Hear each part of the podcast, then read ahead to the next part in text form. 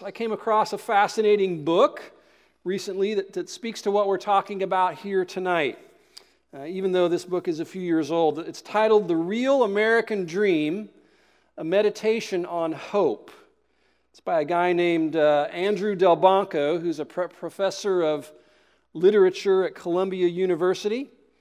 And uh, in this book, he makes the case that at the heart of every culture is this concept of a main hope that every human culture has a main hope and promotes that hope to its people.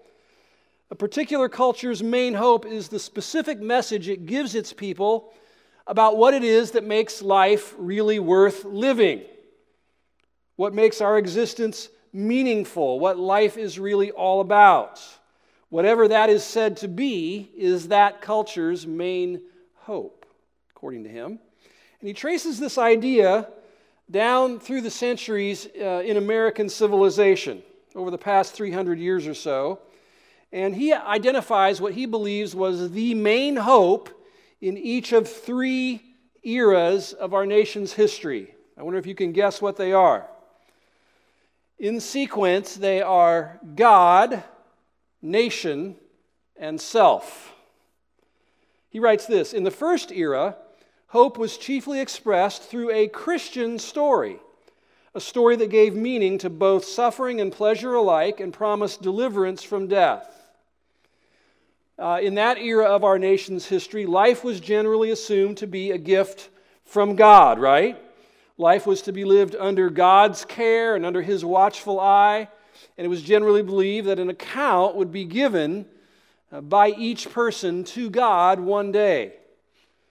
So there was a certain God centered orientation in our culture during that phase, but all of that got superseded when the Enlightenment era came on the scene. The second phase, which the author writes, removed a personal God and substituted for him the idea of a deified nation instead.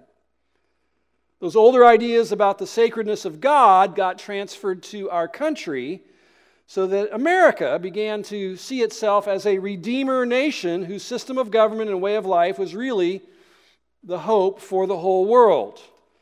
Delbanco believes this second era lasted for about 150 years, up until about the mid 1960s, at which time that hope began to be eclipsed by yet a newer one, the hope of the autonomous self. So you see the progression here? From God to country to self, to me. Beginning at that cultural moment, mid 60s or so, the older flag waving America First mindset was discarded by many in the younger generation. And what our existence really became all about now is creating the best life for yourself through expressing unhindered personal freedom. That's the new main hope, he contends, of this era that we're living in now. So, from God first in the 1600s and 1700s up into the early 1800s to America first, the 1800s up into the late 1900s, to me first, now here in the 21st century. Delbanco contends that we are now living in the age of personal, individual autonomy and unhindered self determination. This has become the new main hope and the highest value of the culture that we live in. I've heard it called the sovereignty of self. So, what do you think? Do you think he's close? Do you think he's right on? At that point in his book, he wasn't really super sure where to direct us as far as a remedy is concerned. He acknowledged that putting self in the place of God leads to all kinds of dysfunctions. Even that going back to substituting the nation for God only ends up leading to cultural imperialism. We're better than everybody else. And so he says perhaps we should all strive to go back to being more religious, and that seems to be where he lands. I would make the case that the main hope for today's Western culture is the freedom of individuals to choose your own main hope apart from any constraints imposed upon you by other people. That's the ultimate in individual autonomy, right? That's the ultimate expression of self sovereignty. I am my own God, and I can choose whatever I want as my hope giving reason for existing in my life. Tim Keller, in this very book, actually, comments on this reality. He wrote this When we are completely immersed in a society of people who consider a particular idolatrous attachment to be normal, it becomes almost impossible to discern it for what it is. Any dominant cultural hope that is not God Himself is actually, he says, a counterfeit God. So then, as followers of Jesus, which I know most, maybe all of us are here tonight, to put our main hope in God and not ourselves, to actually cast aside self as a counterfeit God, and to be convinced that God is at the center of the universe and not humanity, and that He's sovereign over all things, that's going to look different than the rest of the culture. That's going to buck the trend, isn't it? That's going to be swimming upstream in this culture against the flow of our man centered, individualistic culture. I got to thinking about this a little bit when I heard about some of the Golden Globe speeches that were given the other night and just the whole vibe of, of those kinds of events. And I thought, what if some notable star upon receiving their award there, got up to the podium and said something like this You know, when you think about it, none of us really have that much to brag about, really. I mean, everything we have in terms of our talents and our creative ability, not to mention our very lives, come from God. It's really to God that we should all be directing our praise and honor tonight. He's more worthy of being celebrated than any of us. Our achievements in this realm of art and film might be noteworthy, and certainly there's some merit to what we've accomplished, but the reality is that what God has accomplished in creating this incredibly complex and stunning universe that we live in, in redeeming a, people for himself through the death, burial, and resurrection of his son, Jesus Christ. That's what should be supremely celebrated. What God has done should not only lift us to our feet in applause, but it should bring us down on our knees in humble worship and adoration. In fact, let's all just do that right now. How do you think that would go over at the Golden Globe Awards? I think that celebrity would probably get booed off the stage, right? What in the world? You know what? If you live like that, if you live your life for the glory of God rather than the glory of self, some people are likely going to view you as strange. You might seem a bit odd, a bit peculiar, a bit foolish to some. That's what this series is all about here at the, the start of 2018. It's about following Jesus into a lifestyle that goes against the cultural current, right? It's about being called out of this world as the special people of God, being set apart by Him and sanctified through the work of His Spirit, and then being sent back into the world to represent him to the people of the world, to spread his message. This series is about living out our new identity in Jesus Christ as those people whom he has called to be salt, the salt of the earth and the light of the world. It's about demonstrating a distinctive lifestyle in this world that does stand out a little bit. It's about being in the world, for the world, but not of the world. That's what we've been talking about. When I read Del Delbanco's work regarding the, the dominant main hope of our culture being individual autonomy, being self sovereignty, that we're all the masters of our own fate and we can create our own awesome life, where my mind went was to the Bible and specifically to one of the Psalms in the Bible, Psalm 90. And if you have a copy of the scriptures with you or on your device, go to Psalm 90. That's where we're going to be tonight because it's there that I find a perspective, an outlook, a countercultural orientation for life that stands in stark contrast to the spirit of this age that we live in. It's just different. What we find in this psalm is not a man centered orientation, but a God centered orientation. And so, to help us along this journey of bucking the trend, I, I, think the Lord would have our mindset be shaped and molded by this word of His today, rather than by the prevailing mindset of our culture. And so, let's look at this for a few moments. This psalm, Psalm 90, interestingly, was not penned by David, the famous psalmist, but rather it's the only psalm said to be written by Moses, the great prophet of God. And if you're familiar with the story of Moses and how he was chosen by God to be his instrument to lead God's people, the children of Israel, out of slavery in Egypt, then through all of their wilderness wanderings, remember that? For many, many years. If you're familiar with that story, you'll probably be able to find some veiled references to those occurrences in what he wrote here, what we call Psalm 90 a prayer of Moses, it says, the man of God. Let me read it to you. Lord, you have been our dwelling place in all generations. Before the mountains were brought forth, or ever you had formed the earth and the world, from everlasting to everlasting, you are God. You return man to dust and say, Return, O children of man. For a thousand years in your sight are but as yesterday when it is past, or as a watch in the night. You sweep them away as with a flood. They are like a dream, like grass that is renewed in the morning. In the morning it flourishes and is renewed, and in the evening it fades and withers.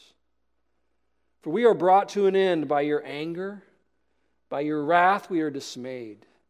You have set our iniquities before you, our secret sins in the light of your presence. For all our days pass away under your wrath, and we bring our years to an end like a sigh. The years of our life are 70, or even by reason of strength, 80. Yet their span is but toil and trouble. They are soon gone, and we fly away. Who considers the power of your anger and your wrath according to the fear of you? So teach us to number our days, that we may get a heart of wisdom. Return, O Lord. How long? Have pity on your servants. Satisfy us in the morning with your steadfast love, that we may rejoice and be glad all of our days. Make us glad for as many days as you have afflicted us, and for as many years as we have seen evil. Let your work be shown to your servants, and your glorious power to their children. Let the favor of the Lord our God be upon us and establish the work of our hands upon us. Yes, establish the work of our hands. Psalm of Moses.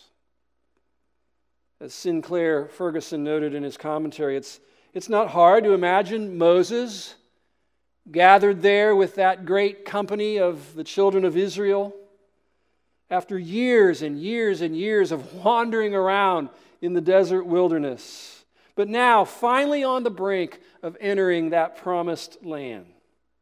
They'd seen their God do miraculous things, hadn't they? To sustain them along their journey, but they'd also grieved the loss of thousands upon thousands of their parents and grandparents who had all died off in the wilderness. An entire generation missing out on experiencing the promise because they failed to trust the God of their covenant. Even Moses himself would not be allowed to enter due to his own trying of God's patience. But oh, in this psalm, we see how he longed for the favor of the Lord to return to his people. Oh, how he lamented the sins that had resulted in so many lives being lost.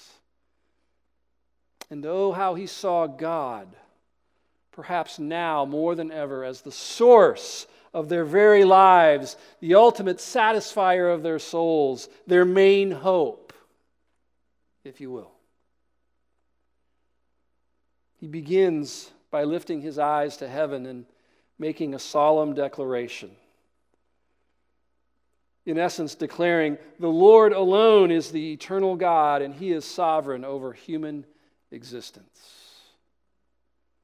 Lord, you have been our dwelling place in all generations before the mountains were brought forth. Wherever you had formed the earth and the world, from everlasting to everlasting, you are God. And if you know your Bible history, you're aware that beginning with the days of Abraham, God's people, Israel, had always been nomads. right? They'd always been pilgrims. They were always traveling around, sojourners, dwelling in many different places. For the last 40 years, Moses had led them on this circuitous journey all throughout the desert wilderness, setting up camp numerous times in numerous places out under the night sky. But now, pausing to reflect on all that and writing down his thoughts, he says, Yahweh, no matter where we've been, no matter what our geographic location, You've been with us each step of the way, no matter where we set up camp in the hills, on the mountains, in the plains. Whether we were in friendly territory or surrounded by enemies on all sides, you have been our constant home, our dwelling place. Remember, during that era, they would set up the tabernacle right in the midst of their camp. And God would manifest his presence among them in stunning, stunning ways. That Shekinah glory cloud was a visible reminder every day and every, every day and every night that their covenant God lived right there among them. He was right there.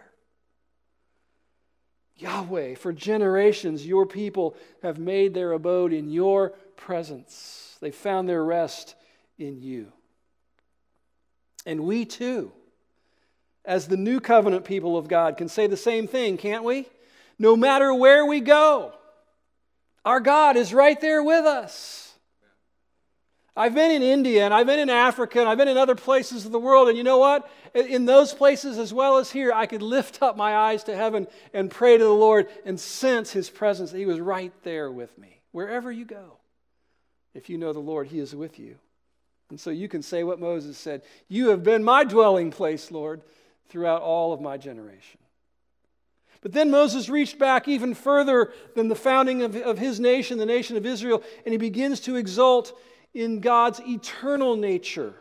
That God had always existed, not just for a few generations, but even prior to creation itself, before the mountains were brought forth, he says. And it's, it's the, uh, the idea is of giving birth, brought forth. Before you birthed the mountains, before you had formed the earth and the world.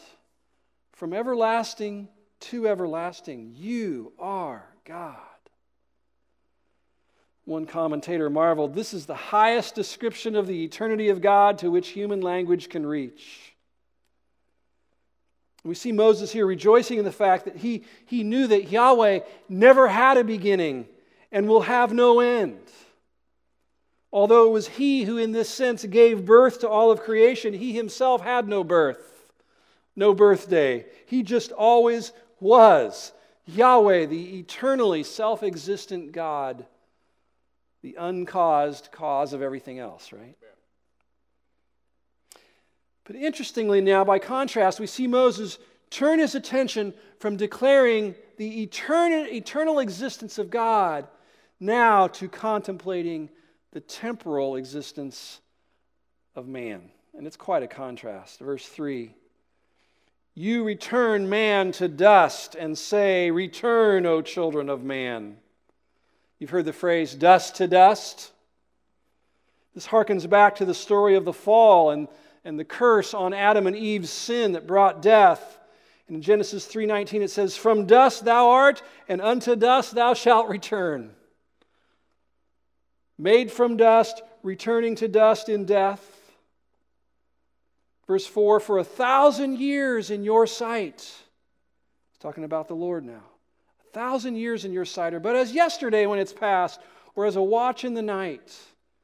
This thousand years, which seems like a really long time to us, perhaps is a, a reference to the longest human lifespan Moses could imagine since Adam and Eve and others up until the time of the flood lived to be nearly a thousand years old. What's the age of the oldest man recorded who ever lived? Do you know? Methuselah, remember his age when he died? 969, I believe it was. That's almost a thousand years.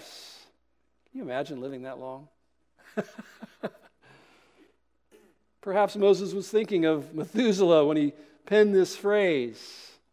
And he's saying, look, in God's way of reckoning, even a thousand years of our time, like 1000 AD to 2000 AD, which to us seems like, oh my, that's a long time, to God seems about like a day, like yesterday, or a watch in the night. And in the Hebrew thinking, there were three watches in the night, they were about three hours, you know.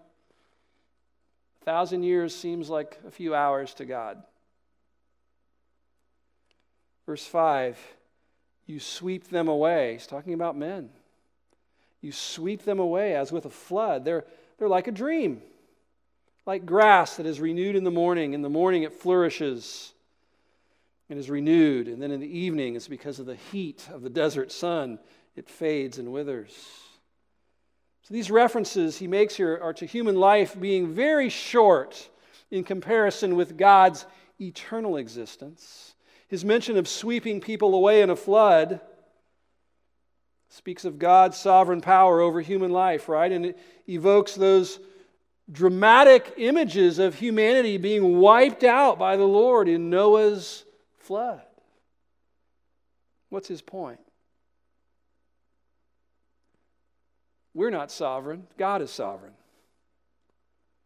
God is sovereign. It's ultimately God who determines whether we live or, or don't live. Verse 7 For we are brought to an end by your anger, by your wrath, we are dismayed.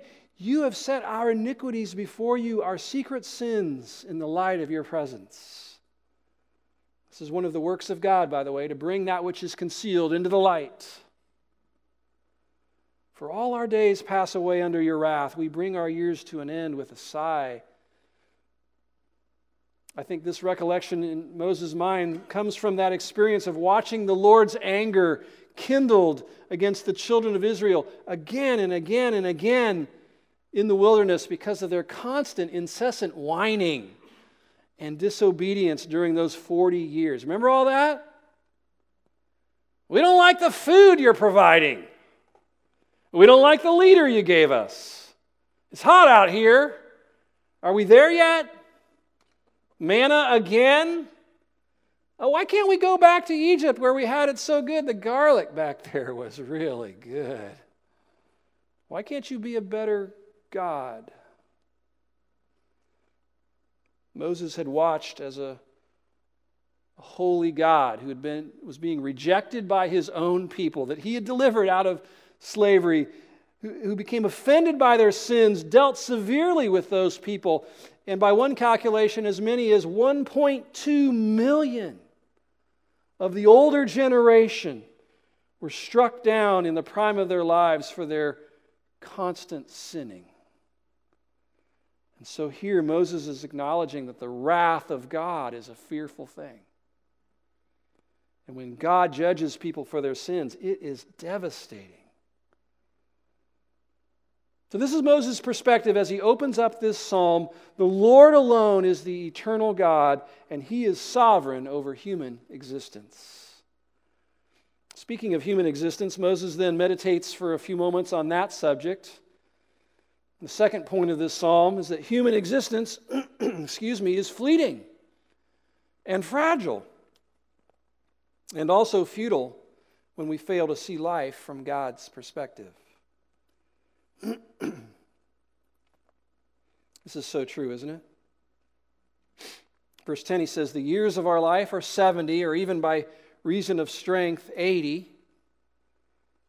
So some people are on borrowed time, right? They're living on grace. Yet he says their span is but toil and trouble. Do you know most people viewed life, up until the last century or so, most people viewed life as being full of trouble being hard. and then he says, But they are soon gone, and we fly away. Maybe you've wondered where the lyrics to that old gospel song came from. I'll fly away, oh glory. Right here. From Moses, we fly away. You know, since the flood, human lifespans have shrunk dramatically from nearly a thousand years down to, he says, 70 or 80 years on average, and that's roughly still true. Some people make it to 90. But as he says, our years can be full of hardship. Certainly that was his experience. And, and then after decades of hard work and toil, you wake up one day to find that most of your years are now behind you. And death, and then flying away into eternity is what, what's ahead, what waits for you. That's a very sobering perspective, isn't it? But we're unwise, I think, to just dismiss this as ancient or as morbid. There's much wisdom to be had in considering the brevity of life here on this earth, as we'll see in a moment. Verse 11 Who considers the power of your anger? Speaking of God. And your wrath according to the fear of you. And then verse 12, kind of the pinnacle of this psalm. So teach us to number our days that we may get a heart of wisdom. Teach us to number our days. A couple of years back, our ministry staff went away on a prayer retreat. And on that retreat, I, I took them through a very fun exercise. At least that's how I viewed it. Based on this verse right here teach us to number our days. So I was taking our crew through this exercise, and I remember it didn't seem to go over very well. There wasn't much enthusiasm. So I'm going to give you the questions that I asked them and see if you can tell why it wasn't a big hit. It's kind of an inventory, a life inventory based on this verse. Teach us to number our days. So here's the questions I asked them How many days have you lived so far?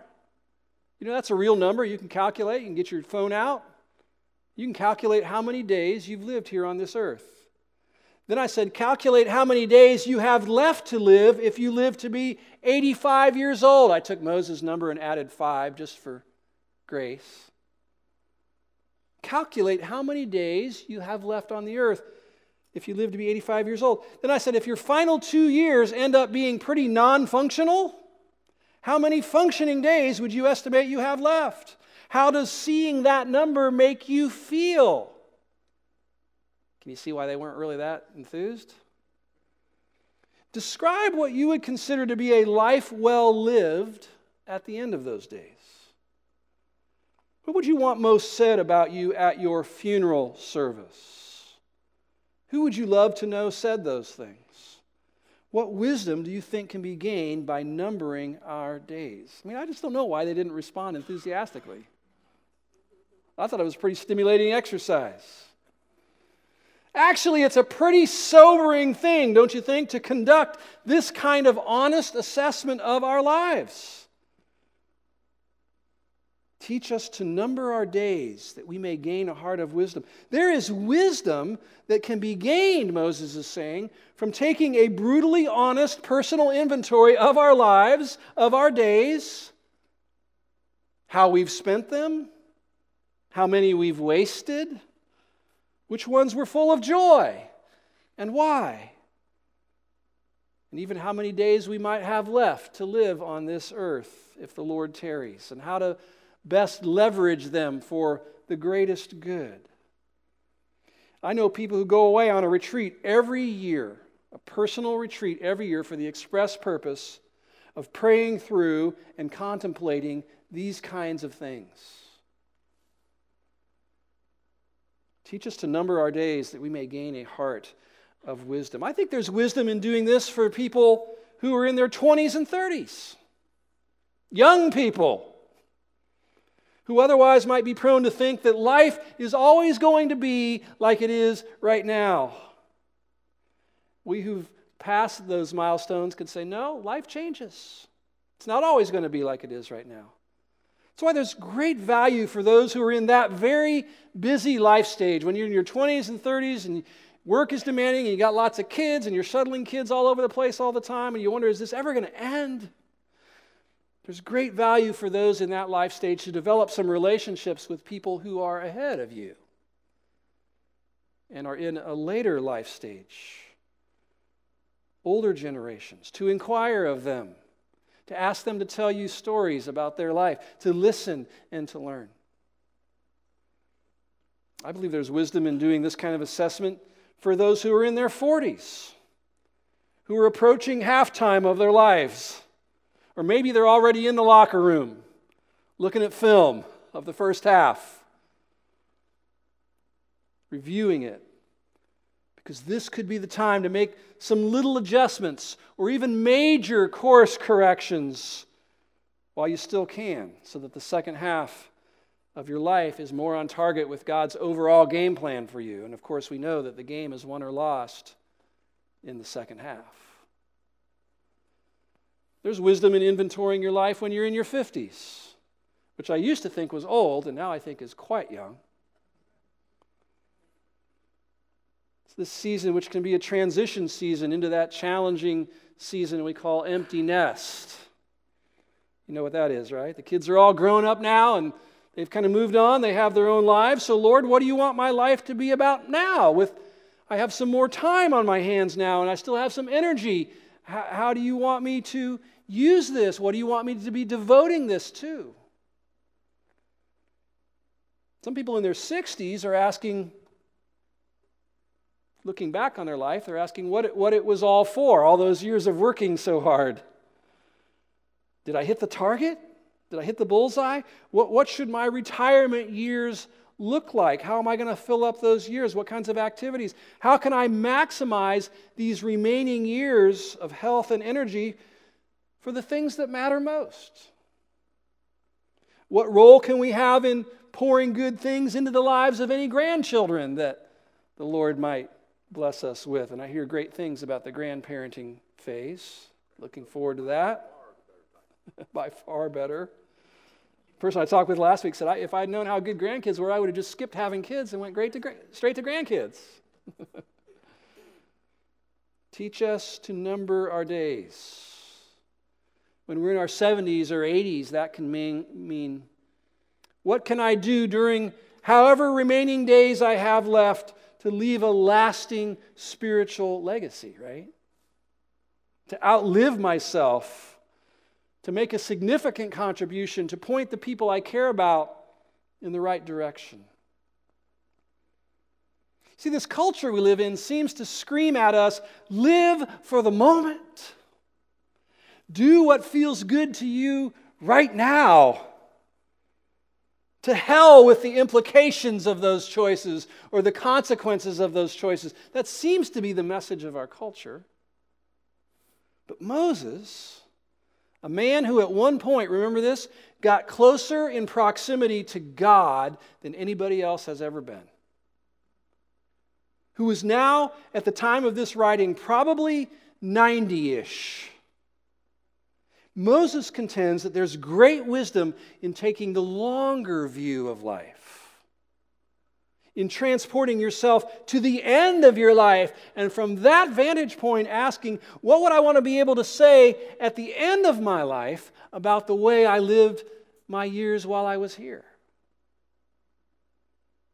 Speaking of 90 year olds, maybe you heard about that survey of 90 year olds, nonagenarians. That's the technical term, 90 year olds, nonagenarians. There was a survey done, it's been a few years now, of a bunch of 90 uh, year old people. Imagine. But that's pretty exciting. And a group of them were asked this if you had it to do all over again, you're 90 now, you've lived nine decades. If you had it to do all over again, if you could live your life all over again, what would you do differently? That's a good question for people at that stage, huh? And their answers fell into three categories, and we can learn from them. They basically said this if we could do it all over again, we would reflect more, we would risk more, and we would do more things that we knew would outlive us. That's what they said.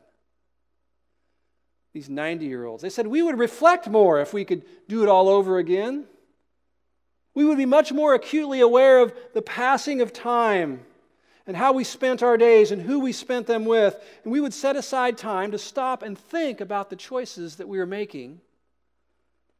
If that's really how we wanted to live our lives, we would reflect more. And they said we would risk more. Not jumping off of buildings, not take more death defying risks, but, but, just being more willing to take some chances in life without being paralyzed by fear and not knowing what the outcome would be. I think it was the, the hockey star Wayne Gretzky who said, You'll miss 100% of the shots that you don't take. if we had it to do over again, they said we'd reflect more, we'd risk more, and then they said we would do more things that will outlive us. We'd spend a good amount of time and effort and energy thinking about and striving to create something of significance that will outlast us because they said it went pretty fast. Let's just acknowledge that there's a lot of wisdom to be had in numbering our days before we reach an age where we can't do much changing. If you are in your 20s, or 30s, or 40s, or 50s, or even 60s here today, I would urge you to, to take this kind of inventory of your life now while you can still make changes that could alter the course of your life. The final section of this psalm is, is a, a plea, it's a prayer plea. We see Moses pleading with Yahweh to renew his favor once again towards his people. I can envision that old, grisly old prophet thinking forward envisioning the people of God after all those years of wandering, finally entering the land of promise, the land that was flowing with milk and honey, as it says, finally able to enjoy the blessings of the covenant that God had ratified with Abraham 500 years earlier. Moses' prayer here tells us, number three, that it is the steadfast love of the Lord that is the ground, the basis of our satisfaction and our joy and our hope. Verse 13 again Return, O Lord, how long? Have pity on your servants. Compassion, literally.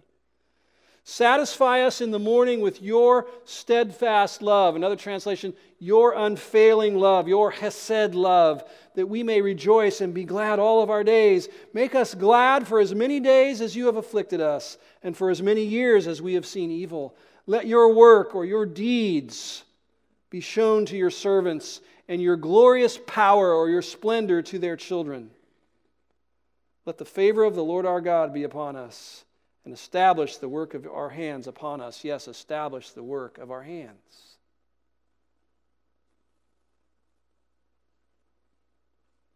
This perspective on where happiness in life comes from and where satisfaction in our work comes from, again, I think is countercultural in our day. Our culture says, you got to make it happen.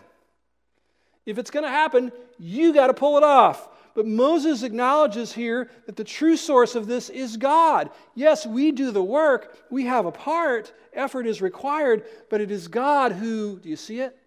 Establishes the work, makes it meaningful, makes it significant, makes it impactful. And when his people acknowledge God as their source, when they seek his favor over their lives, then Moses says, succeeding generations, your children and your children's children, will have every reason to see that and glorify God for his mighty power. On that same prayer retreat, even though I saw it wasn't going very well, I posed some more thought provoking questions based on these final verses from this wonderful psalm. Questions like this Describe the most deeply satisfying experience or season that you've ever had in your life? When was that? And how was God involved in it? Think of an expression of God's unfailing love for you that would prompt you to rejoice and be glad all the rest of your days. What could God do from his love for you that would just set your heart to singing? What percentage of your days so far would you call days of affliction, and what percentage would you call days of gladness? What are your thoughts when you think about that ratio? If you were given the opportunity to relive one day from your life, which day would you choose? That's an interesting thought, isn't it? If you could relive one day, which day would it be and why? If all of your days were laid out in snapshots in front of you, which one would you select as your very best day of gladness? Oh, yeah, that one. June of 1987, or whatever. And which would you choose as your worst day of affliction? And looking back, what can you learn from those two days?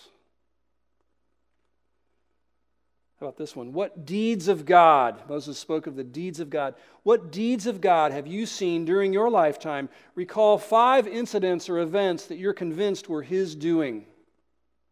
Could you do that? Five deeds of God. How would you like to see the Lord reveal His splendor to your children? As it says, what's in your heart for your kids, for your children? What is it that you're beseeching the Lord for day in, day out, week in and week out for your children as they grow older? What work of your hands do you deeply desire for God to establish? And what stage is that work in? Is it in its embryonic stages, just the thinking stages, or is it in process, almost done? And how might that work bring glory to God? Well, it didn't go over very well with our team that day, but I'm hoping it'll go over good with you guys. So I put it on the back of your outline for you so that when you go on your own personal retreat in 2018, you take that sheet with you. Take an hour, hour and a half, it'll take that long, and walk through this. We've all heard that old axiom, right? The unexamined life is not worth living. There's some truth to that. But here's the Bible version Teach us to number our days that we may gain a heart of wisdom. I really believe that if you and I will, will choose by God's grace and at His prompting to, to be fearless and to take this kind of personal inventory of our lives, not only will we perhaps stand out a, big more, a bit more from the rest of the world, buck the trend of living just for the moment, but maybe, just maybe, the long term impact of us making God our main hope instead of ourselves will leave a mark in this world that will far outlive us and bring a lot of glory to Jesus Christ. And I know that's something that in our best moments, our most godly moments, we all really want. Let's pray together.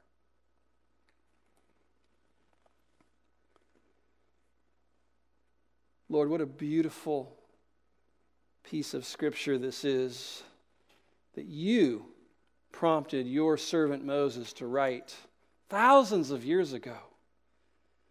And yet, as we walk through it, it doesn't feel outdated or not relevant. It, to me, it feels right up to the moment. Lord, I pray that uh, we in this room would not live unexamined, unevaluated lives that we would pause from time to time and ask ourselves these questions about our days, our days that we've lived up to this point, and the days that lay ahead of us. And I feel prompted to just thank you for our days. Thousands of people did not wake up this morning, they flew away. Their spirits did. But Lord, you gave us another day of life to use, to live for your glory, to serve you, to love you, to make a difference in this world by how we lived. Lord, I pray that we would view our days as a, an entrustment from you, a stewardship from you, Lord, and that we would be conscious of letting your Spirit who lives in us live the life of Christ out through us. Lord, whether we're 20 years old in this room today, a 20 something or a 30 something, or maybe on the upper end of that scale, God, I pray that you would enable us to gain wisdom from numbering our days. Where change is needed, Lord, maybe minor adjustments, tweaking, or maybe major course corrections, Lord, I pray you give us the power and strength through your Spirit and your word and your people to do it. So that on that day, when we stand before you, We'll be so glad that we did. I do pray that you multiply the days of gladness for your people and give them far more days of gladness than days of affliction for their good and for your glory. I pray this in Christ's precious name. Amen.